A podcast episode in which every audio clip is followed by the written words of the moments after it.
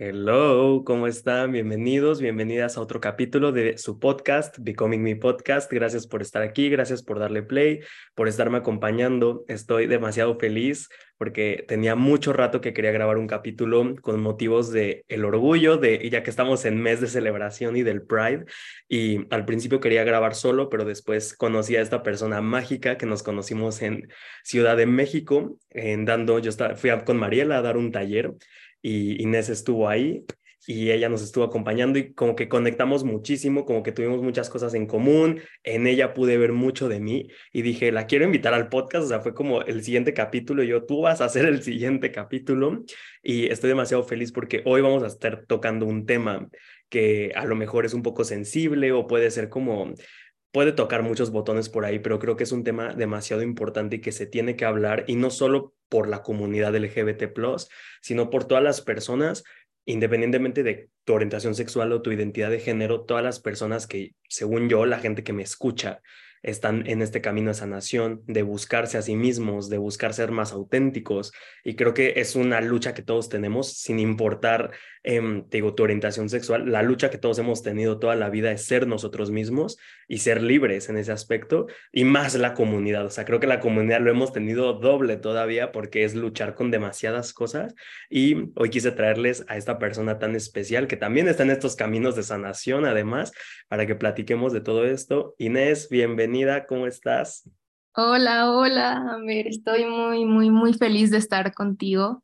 La verdad es que me da mucha alegría que podamos compartir estos temas, sobre todo el poder ser auténtico, el poder llevar un camino desde el orgullo, como lo dices, de un autodescubrimiento, de saber cómo sanarse, de que nos ha tocado también momentos complicados, de que a veces por pertenecer a un grupo o por no saber cómo amarnos o porque la sociedad dice lo que debería de ser, es más complicado, ¿no? Entonces creo que es importante como que lo traigas a la mesa, que se ha visto esto, que no nada más es como ciertas partes o ciertas personas, sino como que hay muchas personas que también viven su lucha por ser quien son.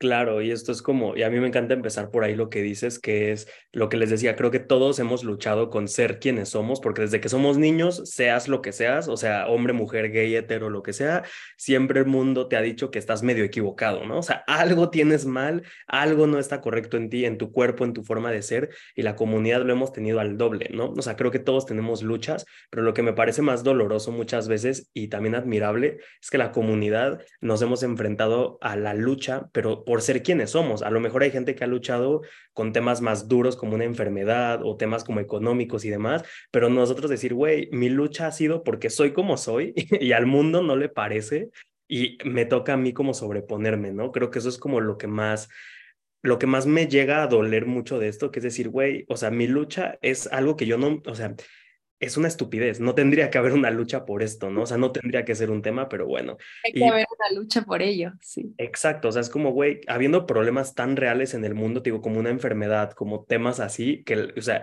y tú y yo que nos dedicamos a la sanación, que tú también has visto, y muchas historias seguramente, yo he visto en sesiones, en talleres, tantas historias dolorosas. Digo, güey, el mundo tiene problemas más grandes que dos niños besándose, pero bueno, para empezar, Inés, te quisiera preguntar, ¿cómo tú... No quiero usar el término como salir del closet y todo eso porque no me gusta, pero ¿cómo tú te diste cuenta dentro de tu camino que tú pertenecías a la comunidad LGBT? ¿Cómo te diste cuenta? ¿Cómo fue ese proceso para ti? O salí de Narnia. Pues desde niña para mí fue súper orgánico, muy natural. O sea, yo desde el kinder, así la primera niña chiquita que me llamó la atención, me sonrió, fue como... quiero estar junto a ella, y fue como para mí súper natural eso, ¿sabes? Al contrario, cuando sentí a mis hermanos, que tengo 2 hermanos mayores, que me empezaban como a decir, ya vi que estás con fulanito en el bailable, ¿no? Y a mí me molestaba eso, era como de, pero yo no quiero bailar con tal niño, yo quiero bailar con ella, ¿no? Entonces, para mí siempre fue muy orgánico darme cuenta de eso. Creo que el golpe fue ya hasta la adolescencia, donde ya tus tías te están preguntando, oye, ¿novio? Oye, sí. ¿Por qué? Y estás bien bonita, ¿y por qué si estás tan bonita no tienes novio? Entonces, sí es como un... es como un doble, como lo que comentabas, ¿no? No es tan solo como tu autosanarte, autodescubrirte, sino también un, oye, yo quiero amar a otra persona y cómo te explico eso y a la otra persona que no sabe si la otra persona está haciendo eso, nada más. Es como un, guau, complejo. Como... sí, yo solo quiero jugar, o sea, de niña para mí fue como, yo solo quiero jugar contigo. Y para mí era normal, bueno, y es normal, ¿no? Pero más bien fue mi entorno, no tanto yo. O sea, para mí fue eso. Me encanta. No, yo he sentido, tú.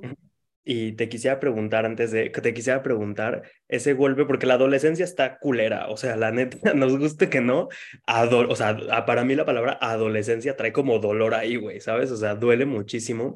Y te quisiera preguntar, para ti, ¿cómo fue ese proceso interno? Porque yo me puedo reflejar mucho en ti, en esa parte que para mí también fue como muy orgánico, ¿sabes? Yo recuerdo que mi primer crush fue Zayn, el de One Direction. O sea, yo me acuerdo que yo lo veía en videos y como que me gustaba, se me hacía demasiado lindo y me llamaba la atención, pero yo no sabía, o sea, obviamente no está mal, pero yo no sabía, entre comillas, que había algo mal con eso. Para mí era algo normal. Y fue cuando, en mi caso, yo lo mencioné, tenía como unos 7, 8 años y se lo mencioné a mi hermano.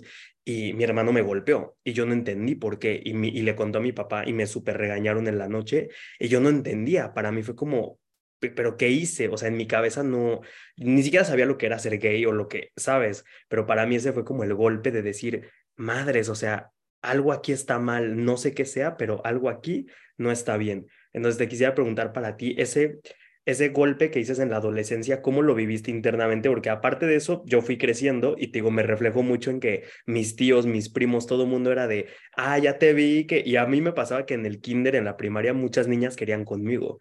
Y para mí era como, no, o sea, y era de que, le gustas a un montón y regálale unos chocolates. Y yo, güey, ¿cómo les explico?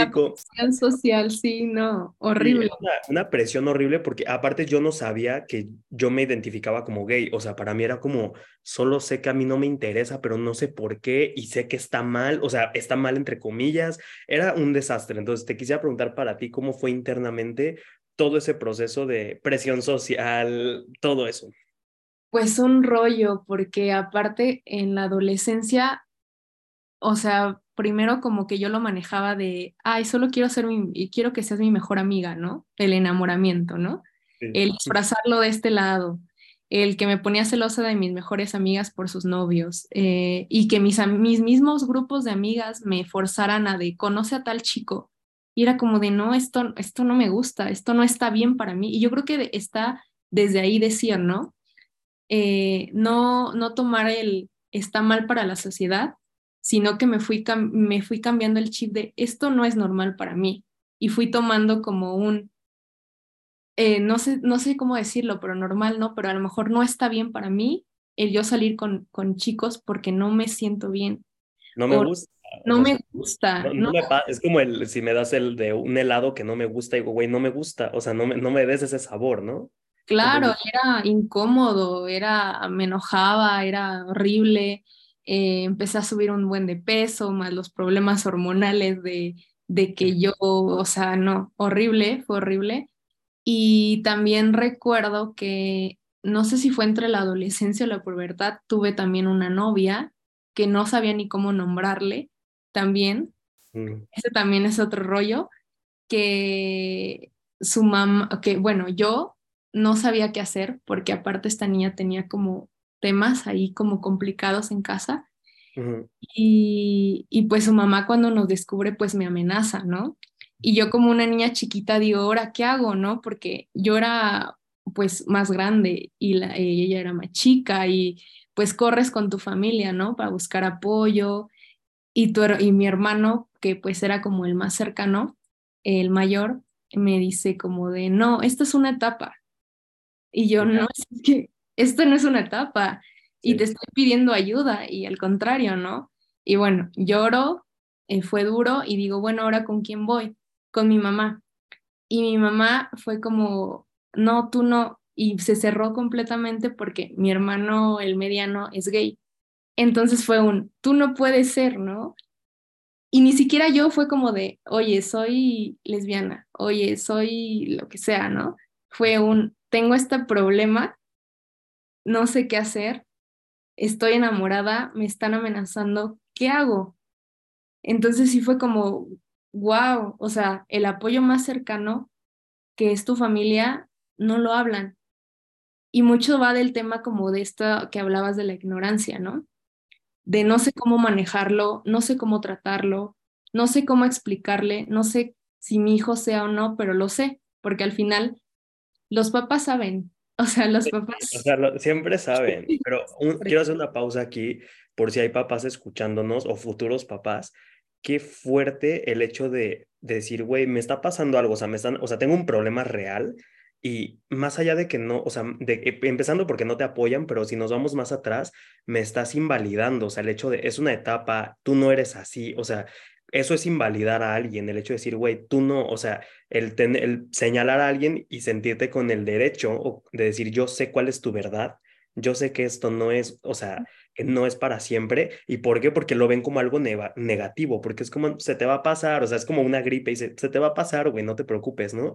Y dices, güey, qué fuerte, y todo eso, quieras o no, sí te empieza a programar a ti, a decir, pues a lo mejor hay algo malo conmigo, a lo mejor estoy equivocado, a lo mejor siempre va a ser así, y qué fuerte eso. Y me gustaría ahora preguntarte, Inés, en todo ese proceso, ¿Cómo lo viviste tú? Porque ahora hablando un poquito como de mi caso, cuando, pues digo, los papás siempre saben, obviamente mi familia sabía, ¿no? Más que estaban como rezando así de, güey, que no, o sea, que se enderece este güey.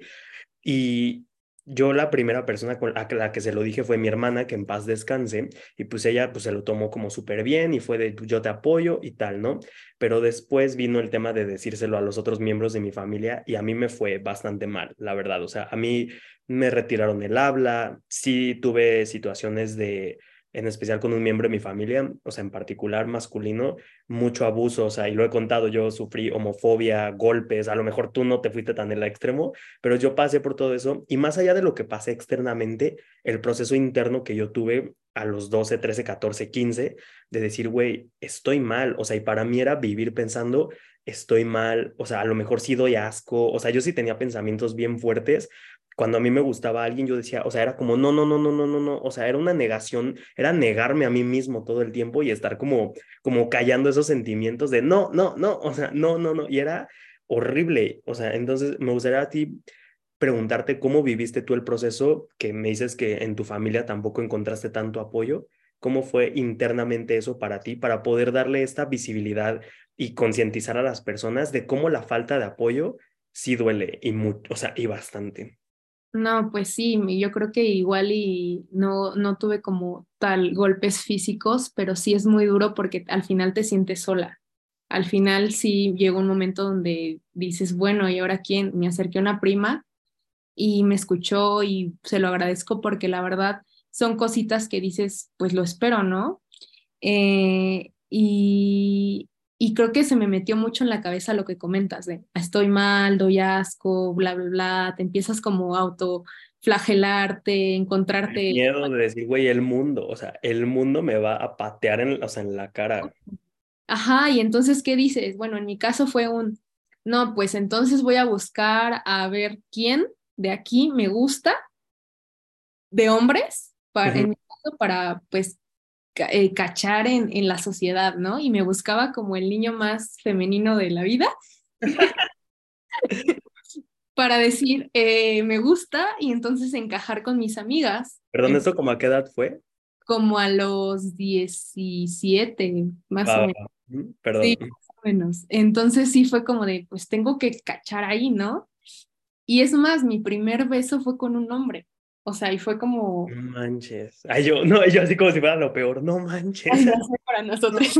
Pero es como... No, pero lo duro porque es como ahí... Y es algo que yo toco mucho en mis talleres, en especial el del niño interior, que digo, la traición tan grande que a veces vivimos. O sea, porque es traicionarte a ti mismo y no me dejarás mentir. Yo también tuve besos con niñas y en el fondo sí era como, güey, no. O sea, era forzarla demasiado. Y dices, güey, y se siente... O sea, para las personas, a lo mejor una persona que no ha vivido esto no lo va a entender, pero porque es horrible de decir, güey, me estoy mintiendo, estoy hasta forzándola con esta persona, voy a lastimar a esta persona, o sea, internamente te sientes mal porque dices, me siento mal de hacer esto, pero me siento mal de que me siento mal de hacerlo, o sea, es como una cadenita espantosa. Sí, totalmente, y aparte lo que dices es súper fuerte, y más nosotros que estamos como en este camino, uh-huh. Dices, ¿cómo es posible? Digo, todos lo estamos, pero digamos que somos un poco conscientes de, oye, fue mi primer beso, ahorita que lo estoy diciendo es como de, ¿cómo es que me aperturé a algo que a mí no me gustaba? ¿Cómo es que probé el helado de pistache que a mí nunca me gustó? ¿Por qué elegí esto? No lo probé, o sea, me fregué el cono entero. Ajá, exactamente. Y a partir de ahí dije jamás y jamás lo vuelvo a hacer.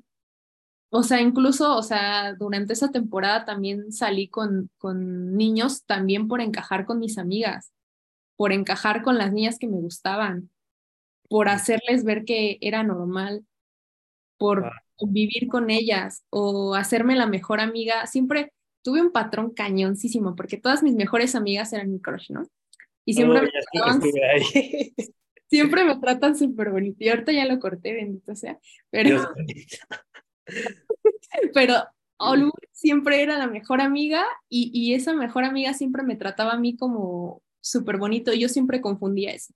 Siempre, siempre. Entonces, pues sí fue como duro también ser infiel a mí misma y traicionarme muchas veces para poder yo encajar en una sociedad que te dice debe de ser así. Tienes que tener novio, tienes que hacer tal cosa.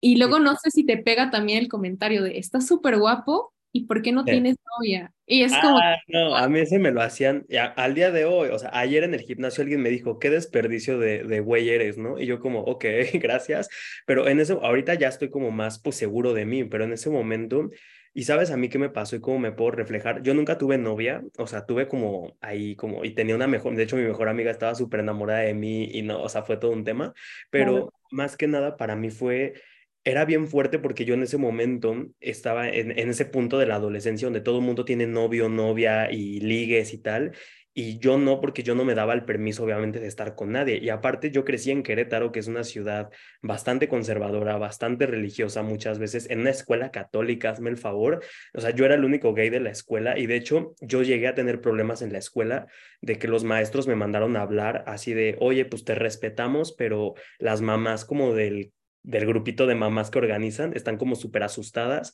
y como que, ¿sabes? O sea, y estaban insinuando que yo a lo mejor me metía al baño con los niños, o sea, fue un proceso bien duro, y claro, yo llamaba mucho la atención en esa escuela, ¿sabes? Y para mí fue bien duro también por el hecho de decir, todo mundo tenía pareja y yo no, y para mí era bien difícil el decir, güey, y si nunca me enamoro de nadie, suena bien dramático, pero a mis 16, 17 yo decía, güey, a lo mejor no es para mí, o sea, a lo mejor no, y era bien difícil el sentir como esa parte de, sí, una soledad y que ves a todos tus amigos como experimentando y tú así de, güey, yo no he hecho casi nada ni me he dado el permiso, no me he dado, o sea, lo fuerte que es esta frase, no me doy el permiso de ejercer algo tan normal como mis sentimientos y mi sexualidad.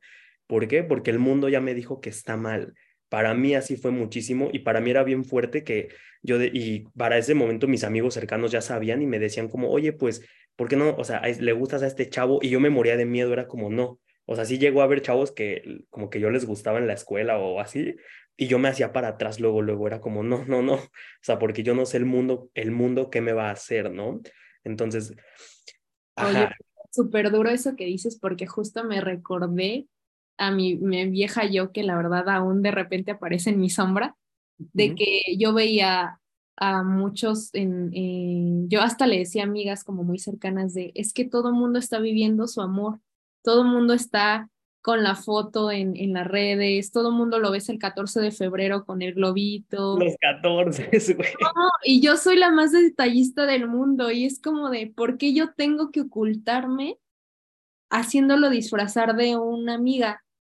O porque yo no tengo el derecho, o sea, era como, güey, yo no tengo el derecho de que me den una cartita, de agarrarme de la mano con alguien, o sea, yo no tengo ese derecho. Incluso hasta te llegas a enojar de que te llega como la cartita de la chica, ¿no? En tu caso, o la cartita del chico, y es como de, o sea, universo, Dios, por favor, no. O sea, pero sí te como que es muy fuerte porque dices, no es posible Y yo estaba muy dolida con mi adolescencia, de nunca viví ese amor que me hubiera gustado en la adolescencia, ¿sabes? O sea... Entiendo. Así. Te veo. Es que me reflejo muchísimo en ti, porque yo tampoco, o sea, cuando me dicen, güey, tu primer amor, digo, uy, o sea, digo, yo no tuve, o sea, y pues ya se me pasó la edad, güey, ¿sabes? O sea, yo no tuve esa adolescencia como de ir al cine con el novio, o sea, ya sabes, y de que las saliditas y de que vas a conocer a su familia, pues yo nunca...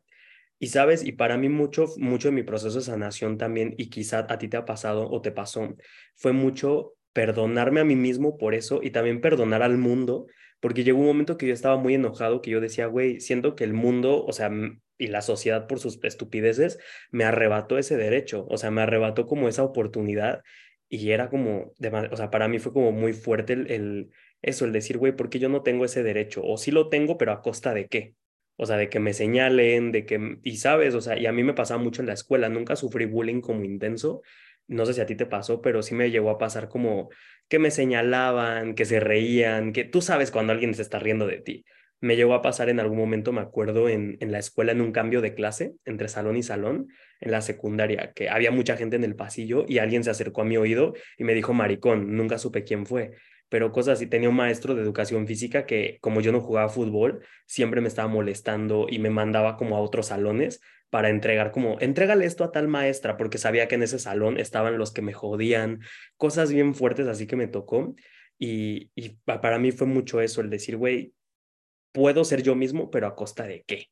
O sea, a costa de eso. No sé si tú tuviste experiencias así. Pues tal cual no, pero sí me recuerda como mucho eso de si salgo con la novia de aquel momento, ¿qué tal si nos pegan? O ¿qué tal si me dicen algo? O ¿qué tal si nos hacen? ¿Qué voy a hacer? ¿Cómo la defiendo? ¿No? Uh-huh. Sí te entra el miedo, ¿sabes? O sea, sí me pasó que una ocasión se salieron del restaurante, pero la verdad es que yo ya... ¿Salieron al verte? Ajá, me salieron cuando yo besé a esta chica, se salieron del restaurante. Ya. Yeah. Pero fue como, no me lo tomé tan bien porque a lo mejor yo no lo vi, pero sí es fuerte, ¿no? Que las personas hagan como ese tipo de cosas, o incluso cuando salía, ya sabes, al antro y a la fiesta, no sé qué, uh-huh. De los mismos como hombres que te encuentras ahí, héteros, es como, es que, ¿por qué tan bonita, no? Es que te falta un hombre. Es que tú así de no es, o sea... Esas frases estúpidas que dicen de, perdón, pero la voy a decir, que dicen, ay, es que está mal cogida, y es de, güey, o sea, no, güey, o sea, nunca en la vida, güey. ¿No? Sí, y la verdad es que empiezan como con un ataque como violento, y al final uno, pues, empieza a contestar de la misma manera, ¿no? O empieza como a ponerse escudos, o empieza a protegerte como tú, de bueno, ya no me voy a... Creo que eso me afectó mucho en mi relación con los hombres. ¿Por qué? Porque la mayoría con los que me acercaba siempre daban como una onda de esto, ¿no? De no has conocido un buen hombre, la fregada, estos comentarios horribles. Entonces me ha costado mucho tener amigos hetero. Sí, o sea, llegan con el derecho de decirte como de lo que te falta, lo que no sé, o sea... Si te das cuenta, también es un tipo de abuso, o sea, es un tipo de violencia el decir, güey, llegas y básicamente me estás diciendo que estoy mal, güey, o que me falta algo, güey. Ah. O sea, es una forma también muy, muy disimulada, pero sí, es un tipo de homofobia también durísimo. Ajá, durísimo, y la verdad es que luego pues sale como el miedo de, bueno, o sea, me pueden hacer algo, o bueno, y a lo mejor yo como que mi intuición o indirectamente era como, no te acerques. Digo, ya al día de hoy ya es como que ya tengo buenos amigos que he conocido, que sí son súper diferentes, pero todavía, como lo decíamos en la plática cuando nos conocimos, todavía hay mucha gente que no lo está, que está en esta ignorancia, que nosotros podemos vivir en nuestra burbuja de autosanación, de... Sí, de tus amigos, que dices, mis amigos me aceptan, pero sales al mundo y dices, güey, el restaurante, o sea, dices, voy a un restaurante y me ven y se paran y se van, y eso es rechazo, y eso es discriminación, o sea, a mí me pasó hace poco que fui a un Starbucks, estaba con una amiga, y yo le dije como, ah, sí, este chavo se me hace guapo, y el señor estaba al lado, me escuchó, y también se paró y me hizo una carota así de puto güey, o sea, y dices, o sea, obviamente ahorita ya después de tanta sanación y demás, ya no te afecta tanto, pero cuando estás chavito, esas cosas son fuertísimas. Y lo que te quiero preguntar, Inés, es para ti, ¿cómo fue el proceso, lo que nos quieras contar, de sanación? Ya que te diste cuenta, pasaste por todo esto con tu familia, el hablarlo, no recibir tanto apoyo, ¿qué fue tu proceso interno para llegar como a esa aceptación y a estar cómoda y a celebrar quién eres al llegar al punto en el que estás? Porque me imagino que fue un proceso, no pasó como de la noche a la mañana. No, pues aún ahora te todavía la sombrita, ¿no? Bueno, todos seguimos en el camino, pero creo que ahorita ya estamos en un punto donde ya no te da a lo mejor tanto miedo, ya estás como más, ya ejerces tu sexualidad, ejerces tus sentimientos, o sea, te das esos permisos que a lo mejor antes no te dabas, ¿no? O sea, a eso es lo, como más o menos es lo que me refiero. Pues yo creo que, no quiero como que escucharme así, pero creo que el tocar fondo, el que te duela, el que haya pasado como tenía que pasar, por muy duro que fuera, el sentirte sola, el ver eso, el quedarte llorando, el no entender qué está pasando, todo eso, yo creo que te lleva a un... ¿Sí llegaste a esos puntos como de llorar, de decir, güey, ¿qué pedo conmigo? O sea, ¿sí llegaste como a esos momentos? Sí, totalmente. Y la verdad es que yo creo que a lo mejor y te hace ir bien profundo contigo. Te hace conocerte como bien directo. O sea, es como... Te rompes por completo. Te rompes y creo que fue lo que me dio la enseñanza de decir, aquí en esta oscuridad nada más estás tú. Y yo creo que fue la mayor enseñanza de decir, nada más estoy yo. Y si yo quiero esto, no porque esté mal, porque para mí era... Y es lo más normal del mundo amar a quien yo quiera amar y expresarme como quiera expresarme. Es como yo tengo que cuidarme, yo tengo que protegerme, yo tengo que proveerme, yo tengo que abrazarme. Si quiero llorar, lloro. Si me está doliendo esto, pues yo conmigo.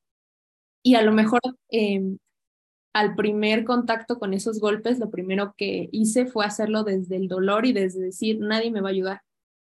¿Sabes? O sea, fue como mi gasolina de decir, nadie va a hacer nada por mí, yo tengo que hacerlo por mí. Y suena fuerte, pero es la verdad. O sea, que dices, güey, es que nadie va a venir a mí a... Sí, o sea, nadie me puede sanar en este momento, soy yo. Soy yo, ajá, exactamente, soy yo. ¿Y qué necesito? Pues ya sabes que lo que haces es que te vas al gimnasio, que te vas a no sé qué y...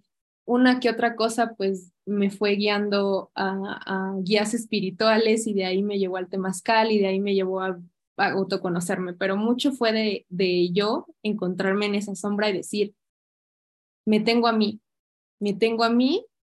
y yo tengo que hacer como, pues, que mi entorno sea mejor, pero yo dándome eso que yo espero del otro. Entonces sí fue como duro, pero yo creo que si no hubiera vivido como todos esos momentos duros, y aún incluso hoy en día que, pues, no sé, en mi familia todavía no se habla, que hoy en día como que hasta mi sobrino tiene como ciertas creencias de mi hermano, de, ay, los gays, la marcha, lo que sea.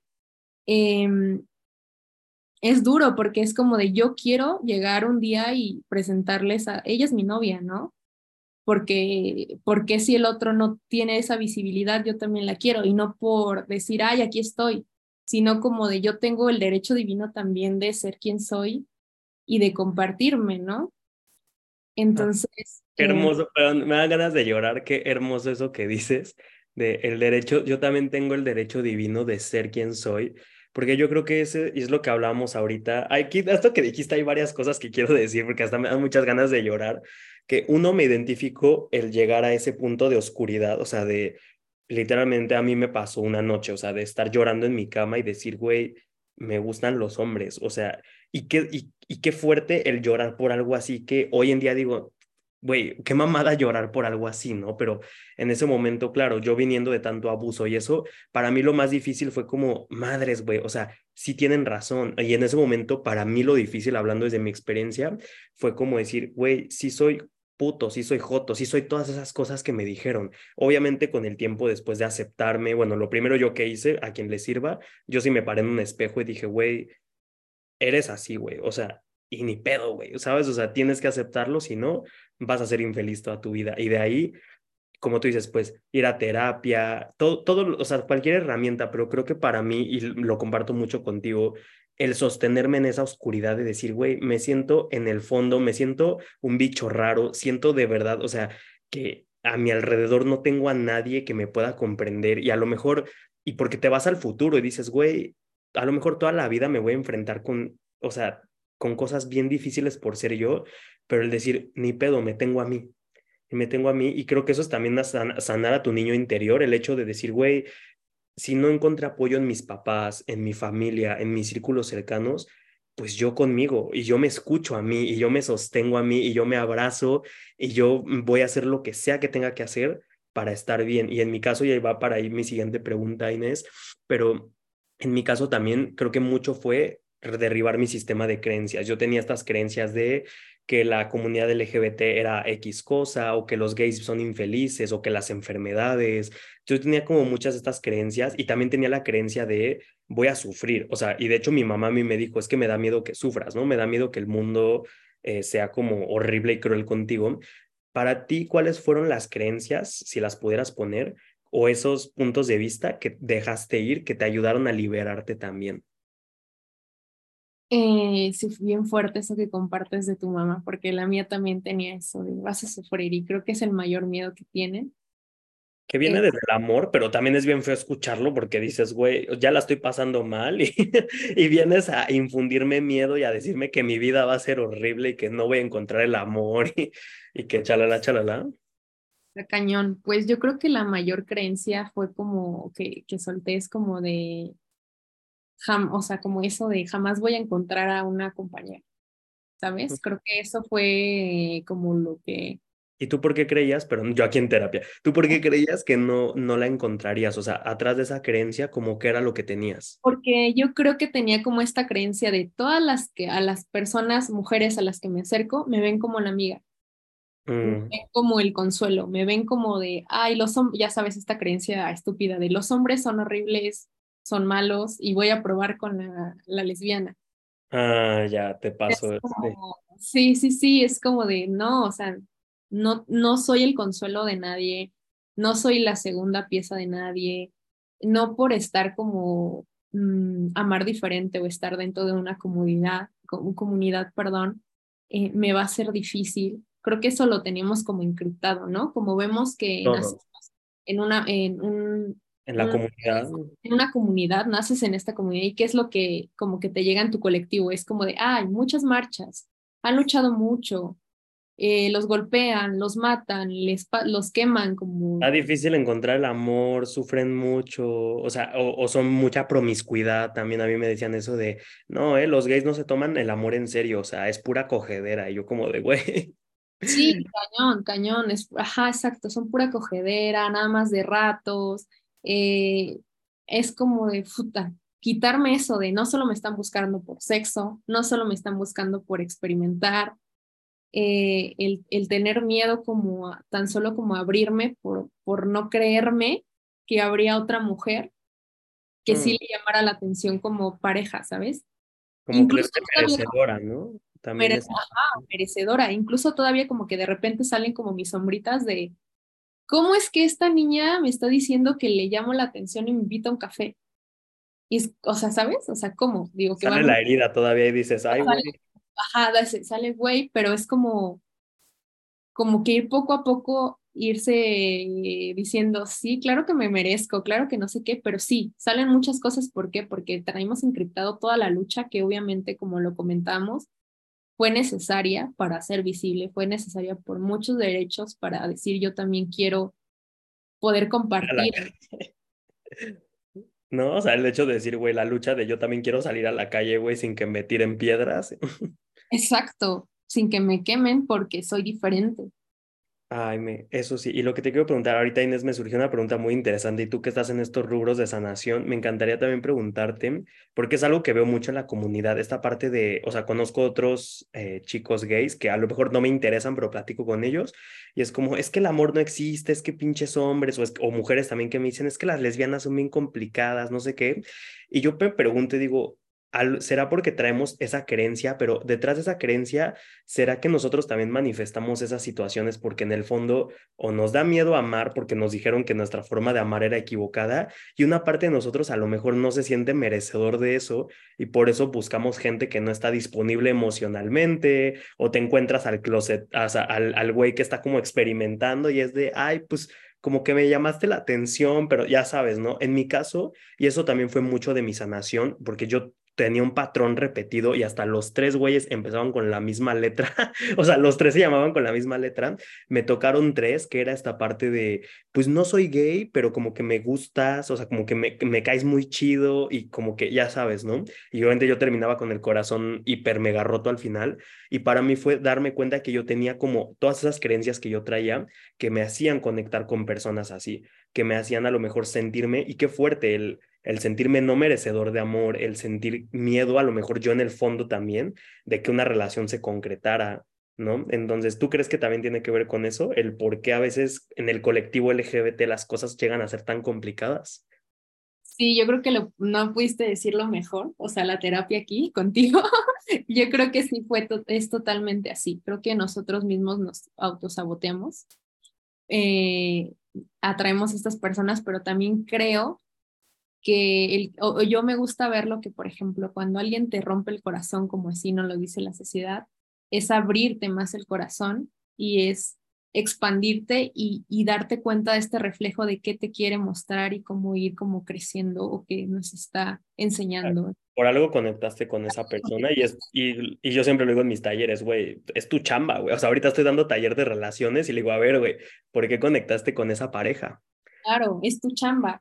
Ajá, es tu chamba como lo dices, y entonces creo que sí nos autosaboteamos, pero también es algo que yo te comentaba cuando te escribí por DM, uh-huh. Que siento que va mucho como del no tener como mucha información de esto, porque a mí me pasaba que yo cuando empecé en este camino espiritual, decía, bueno, me gustan las mujeres, pero veo acá a la chamana, veo acá el ángel, pero no, o sea, yo sé que somos energía, que están estas dos energías, pero ¿cómo yo lo bajo? ¿Por qué nadie lo habla? ¿Por qué, aunque lo sabemos, nadie lo dice? ¿Por qué el que da terapia de tal espiritual no te dice, está bien que ames a las mujeres? O sea, no porque yo esperarlo, pero siento que hay mucho como ahí, ¿no? Que no sea como que ha hecho visto, ¿no? Y uno como que está en este camino también se autosabotea al decir, voy a seguir atrayendo estos patrones de esta closetera, de que no se haga cargo, porque yo sé que es mucha chamba, sé que al final, si tengo una relación, también es como un nutrir la relación, es de dos, es estar uno a uno, es mucha cosa, y sabemos lo que conlleva, ¿por qué? Porque somos acompañantes de otros seres, donde sabemos todo lo que conlleva, ¿no? Y ahora con nosotros, lo doble. Ah, sí, o sea, y aquí aplica también, y esto va para todos, o sea, todos los, porque creo que el amor es un tema que muchos le batallan, y dices, güey, esto es un tema que aplica también para cualquier persona dentro o fuera de la comunidad, ¿no? El checar sí. Todo esto. Inés, casi para terminar, me gustaría preguntarte, las últimas preguntas, vaya, preguntarte sí. Número uno, para ti, ¿qué ha sido el regalo más grande que te ha dado ser parte de la comunidad LGBT? Y a mí me encantaría decir mi parte primero, porque la tengo como muy clara y te la compartí en Ciudad de México y me dijiste que te gustó mucho. Y ahí, cuando la he compartido, la gente me dice, wow, nunca lo había visto así. Que para mí, uno de los regalos más grandes primero fue que he tenido la oportunidad de romper patrones con amor, ¿sabes? O sea, la gente que me llegó a molestar en la escuela o la gente de mi familia que llegó a ser muy fea conmigo y por mi forma de ser, he tenido la oportunidad de, o sea, cuando me he visto en la oportunidad de yo ser ojete de regreso, no lo he hecho, ha sido de, güey, es que esto para con amor, aunque suene muy cursi, entonces no voy a ser grosero de regreso, no significa que a lo mejor hablo contigo, ¿sabes? O incluso el hecho de perdonar, ha habido personas que me han hablado y me han dicho, güey, lamento lo que te hice, y para mí eso ha sido un regalo, que si yo no fuera parte de la comunidad, a lo mejor yo no lo hubiera experimentado, el decir, va, güey, te perdono, porque sé que estabas desde tu ignorancia, estabas desde la estupidez humana. Y número dos, el romper patrones dentro de mi familia, que eso es algo que yo ya he platicado, que Una vez en alguna sesión de registros akáshicos, una mujer hermosa me dijo, tú elegiste ser gay en esta encarnación por 3 cosas. Número 1, para romper estructuras y moldes sociales. Número 2, para romper el patrón en tu familia de que el amor, amar a un hombre no existe, porque las mujeres en mi familia han sufrido un chingo con los hombres y siempre yo crecí con esto de es que los buenos hombres no existen, es que son unos perros y no sé qué. Y yo me he enamorado de alguien que yo considero un buen hombre, ¿sabes? Y también a la par, yo elegí también ser hombre, porque también me dijeron en esa sesión, para romper el patrón de mi linaje masculino. ¿Por qué? Porque los hombres en mi linaje masculino han sido horribles, o sea, han sido abusadores, han sido cosas bien feas. Entonces, aquí estoy yo como rompiendo las dos al mismo tiempo de puedo ser un buen hombre y puedo amar a un buen hombre también. Y para mí eso ha sido como un regalo, el romper esas cosas. Y también el hecho de decir qué rico que nunca cupe en una caja, ¿sabes? O sea, que no he cabido en ninguna caja. Entonces, para mí eso ha sido como un regalo, mi don, mi maldición, porque también ha sido duro. Te quisiera preguntar a ti, ¿cuál crees o sientes que ha sido el mayor regalo que te ha dado ser parte de esta comunidad? Qué bonito lo que me comentas. Amo cómo lo expresas. Yo creo que, en mi caso, el ser tal cual soy diferente. O sea, creo que es un regalo el poderme expresar de otra manera, el poder enfrentarte a esas cosas difíciles y poderlas transformar. Creo que son grandes oportunidades que tú puedes elegir desde qué lugar cómo hacerlas, responderles, ¿no?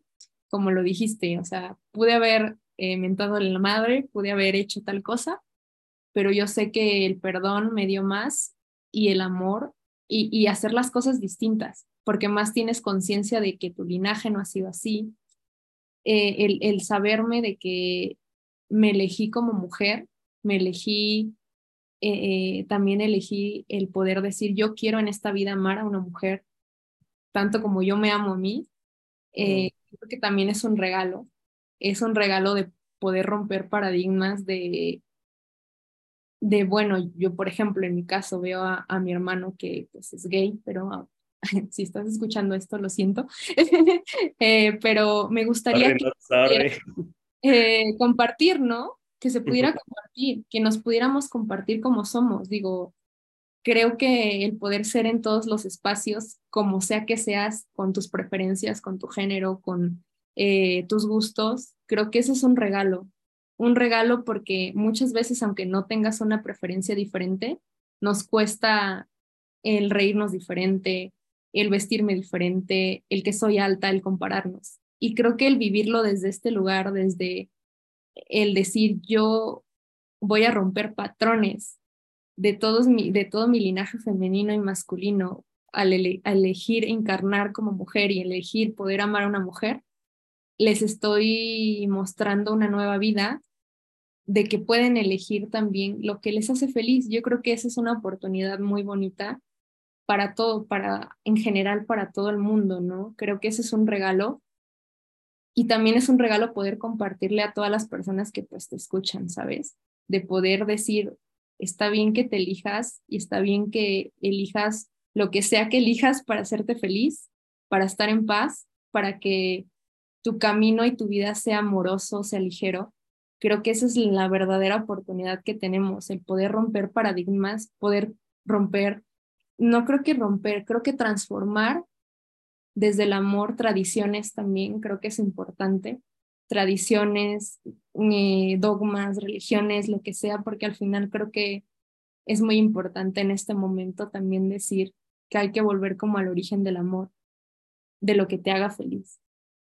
Y ahorita que el mundo lo necesita tanto, y yo creo que para mí, ahí voy a llorar, pero es que para mí la comunidad es como ese referente de romper, o sea, romper cadenas, romper cajas, o sea, ¿qué otro referente más grande tendríamos en la sociedad que la comunidad LGBT de autenticidad, de ser tú mismo? Y aunque no seas, no te consideres parte de la comunidad, lo que hablamos hace rato, este mensaje es para todos.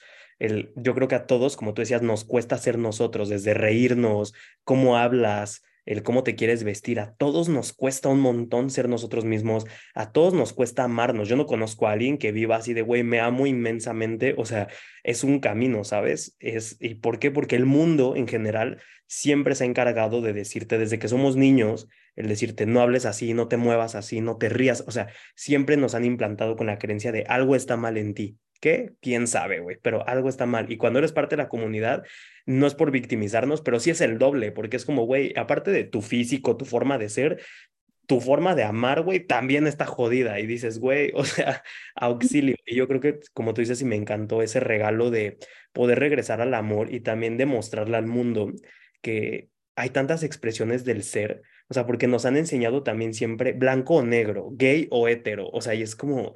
Güey, somos seres tan fluidos, somos el blanco y el negro y todos los colores en el intermedio y todo lo que existe, que ¿por qué mi alma, por qué limitar a mi ser a una sola cosa? ¿No? Y esto aplica no solo para la sexualidad, aplica creo que para todo, el decir, güey, ¿por qué limitaría mi vida a un solo color?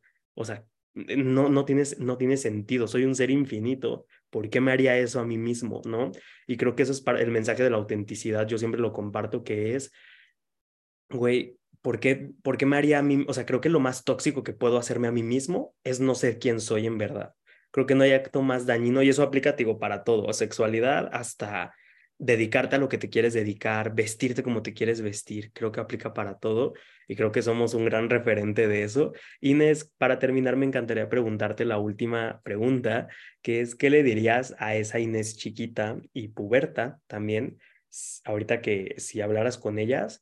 ¿O qué sería eso que les darías? ¿Qué sería eso que te hubiera gustado escuchar? Y esto también para concientizar a las personas que a lo mejor son papás o son hermanos de alguien, que digas, güey, la importancia de ser un espacio seguro, así como en ese momento a lo mejor no lo tuvimos y nos tocó aprender a hacer nuestro propio espacio seguro. ¿Qué le dirías a esa tú que estaba en esa oscuridad, en esa tristeza, en ese sentirse tan errónea con quién era? Me siento en RuPaul con mi foto, ¿sabes? Yo creo que le diría que no está mal lo que estás sintiendo. No está mal poder expresarse, poder acercarse a otra niña si le llama la atención. Que no está mal, pues, amar. Literalmente amar, que no estás sola a pesar de que no haya personas que tengan las palabras adecuadas, que a veces ni siquiera uno creo que espera palabras, creo que al final uno nada más espera un abrazo, porque todo el mundo estamos entendiendo y recordándonos, pero yo creo que le diría que, y le daría ese abrazo que tal vez no recibió, eso, y le agradecería por haberse elegido así, por no quedarse como el serse infiel o traicionarse a sí misma. Creo que el tener ejemplos en mi familia de que se oculten o verlo en el círculo, es decir, yo no quiero eso, yo quiero ser quien soy y no sé cuánto me cueste, eso, le diría que no está sola, que en el camino va a encontrar a muchas personas que la ayuden y que está bien amar. Ay, voy a llorar. Es que soy muy sensible, yo voy a llorar. Ya estamos llorando. Estamos llorando, amigos, es que estamos en Zoom, ustedes no nos verán, pero ya estamos llorando. Ay, qué hermoso, y creo que me identifico tanto contigo en esa parte. Yo creo que para cerrar, si algo me pudiera decir a mí mismo, digo que sí, en ese aspecto sí la pasé bastante mal. Sí me pasaron, o sea, ser yo mismo sí me costó. Y un chingo. O sea, y es algo que me sigue costando, ¿sabes? O sea, al día de hoy, todos los días sigo aprendiendo a ser yo mismo, ¿sabes? Que creo que es un camino que nunca termina. O sea, desde el hecho de ahorita por mi trabajo, a veces cuando subo reels me da pena. A veces digo, ay, güey, mi voz, ay, güey, mi cara, pero... ¿sabes? Sigo como abrazándome y aprendiendo a tomarme de la mano, y es algo que pues yo nunca tuve, y creo que si yo me pudiera decir algo sería que hay una frase que me gusta mucho, que la escuché de Sofía Alba, que ella dice, no hay nada que tengas que hacer para que te ame más, ni nada que puedas hacer para que te ame menos, te amo siempre sin condiciones. Entonces yo creo que eso sería algo para mí, porque además de lo hermoso que suena, yo realmente viví lo que es odiarme, ¿sabes? Y es algo que no le deseo a nadie, o sea, odiarte como tal y pedirle a Dios que te quite lo gay, y, o sea, todo eso son cosas que digo, güey, ningún ser humano debería atravesar algo así solo por ser quien es, no, y me encanta eso que dices de gracias por elegirse así. Yo creo que si pudiera hablar con mi alma antes de encarnar, diría, güey, sí volvería a elegir ser. Yo creo que yo elegí ser gay antes de encarnar. Y digo, yo volvería a elegirlo, güey, ¿sabes? Yo volvería a elegirlo 1,001 veces, aunque me cueste lo que me ha costado. Porque y me encantó como lo dijiste hace rato, el regalo divino que tengo y que todos tenemos de ser quienes somos. Es como, wow, güey, o sea... Y yo soy de la idea que es lo que buscamos todos los humanos, ser quienes somos y ser amados por quienes somos. Digo, wow, qué regalo y qué valientes también, qué valientes. Y qué valiente la persona que escucha esto y que eres parte o no de la comunidad, que te muestres como eres ante el mundo, ante tu familia y que te elijas a ti. Eso que dice Inés me encanta, me elijo a mí. Y creo que eso es algo que podemos hacer siempre, desde la ropa, desde lo que comes, desde con quién te juntas. El preguntarte, ¿me estoy eligiendo a mí en esto que estoy haciendo? Creo que es una pregunta que vale la pena hacerse siempre y explorar la respuesta. Y pues nada, gracias Inés de verdad por este espacio, me encantó escucharte, compartir las lágrimas aquí y poder compartir este mensaje. Y si antes de despedirnos, si quisieras decir algo más, compartir algo más, y también compartes en redes sociales, entonces si nos quieres dar, lo voy a poner en la descripción del capítulo, pero igual si quieres compartirnos qué haces, porque para los que no saben, ahorita Inés les va a decir, pero es también súper bruja, así que... Exactamente, pues sí, soy Inés y soy bruja, pues yo estoy compartiendo... Un brujo lesbiano, reptiliano, reencarnado. Yo en la vida. No sé cuál sea mi forma, pero bueno. No, pues yo en este camino estoy eligiendo ser temazcalera. Amo compartir en el temazcal, amo guiar a las personas. Soy ceremonialista, ritualista. Me encanta llevar los procesos y acompañarlos en estos momentos que yo siento que también el elegir este camino me llevó a también elegir desde dónde compartir, porque desde yo conocer tanto la sombra o vivirla y yo decir yo me tengo a mí, creo que desde ahí puedo compartir desde la compasión con las personas y eso me encanta. Te has acompañado a ti misma como para acompañar el proceso de otros y eso me parece a mí hermoso, hermoso. Sí, totalmente, se lo decía a mi psicóloga, es un regalo totalmente. Y bueno, pues sí, síganme en redes, estoy haciendo ahorita como retiros, es mi sueño compartir eventos donde podamos compartir. Va a tener un evento en Tepoztlán, sí, es cierto, ya me acordé. Vas a tener un evento en Tepoztlán, ¿no? ¿En julio? El 22 de julio con Mariela vamos a unir esta divina unidad del femenino y el masculino con muchísimas herramientas, pero ya verlo desde la unidad, entonces está hermoso. Estoy muy emocionada también por compartirles eso. Y bueno, pues al final para cerrar esto quiero decirles que no tengan miedo de ser quien son, no tengan miedo de lo que conlleve ser quien se elijan, o sea, den ese salto por ustedes mismos.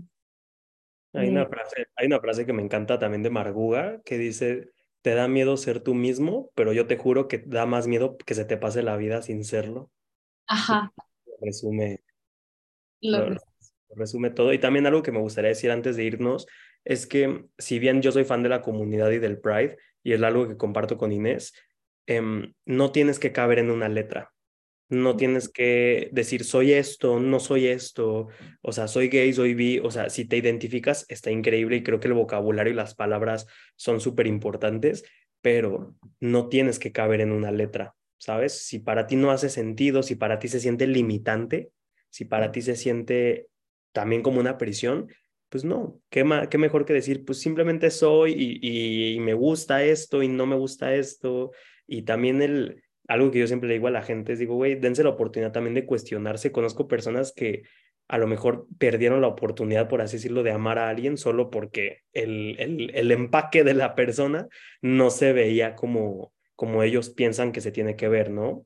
Y que digo, güey, qué desperdicio, o sea, a lo mejor la persona que tanto has buscado o que tanto estás como pidiendo, además de tú mismo, viene en el cuerpo, en un cuerpo que a lo mejor no te imaginaste, y qué chido darte ese permiso, ¿no? Ese regalo de decir, pues va. Sí, yo creo que tú mismo vas a saber qué es lo bueno para ti, tú mismo, y qué mejor que tú mismo vas a poder elegir si te pones una letra, no te pones una letra, si qué te es ligero, qué no te es ligero. Creo que no hay mejor y persona más importante que tú mismo de saber qué sí, qué no, y cómo llevarlo, y cómo elegir tu vida, y cómo vivirla. Entonces eso es importante. Recordar que al final todos somos humanos. Una vez escribí algo sobre este tema que era como, le puse como, ¿eres gay? Y después le puse, no, soy humano. Y creo que eso resume todo. Más allá de cualquier letra, cualquier orientación, tú no eres tu orientación sexual, tú no eres, o sea, no eres nada de eso. Tú eres muchas cosas más que están en el fondo. Y qué rico permitirte ser todo lo que eres y que tu vida, y ya con eso cerramos. A mí me encanta decirle a la gente que creo que el acto de amor más grande en la vida es ser quien eres y que tu vida refleje eso. O sea, que tu vida se sienta tuya, independientemente de tu sexualidad y todo lo que hablamos hoy, en todos los aspectos, laboral, sexual, amistad, es que tu vida se sienta tuya y que te refleje, que vivas por fuera como eres por dentro en verdad. Creo que es el regalo más grande, y como dice Inés, y me encantó, lo voy a escribir, es regalo divino que tienes, que Dios, el universo te concedió, decir, güey, puedes ser y vivir como tú quieras ser y como quieras vivir. Entonces, qué regalazo eso. Y pues nada, Inés, gracias por coincidir de nuevo. Solo nos hemos visto en Ciudad de México, pero yo ya te siento bien cercana. Me encanta que hayamos coincidido en el camino. Y pues nada, te mando igual un abrazo y a todos los que escuchan esto. Y nos escuchamos en el siguiente capítulo.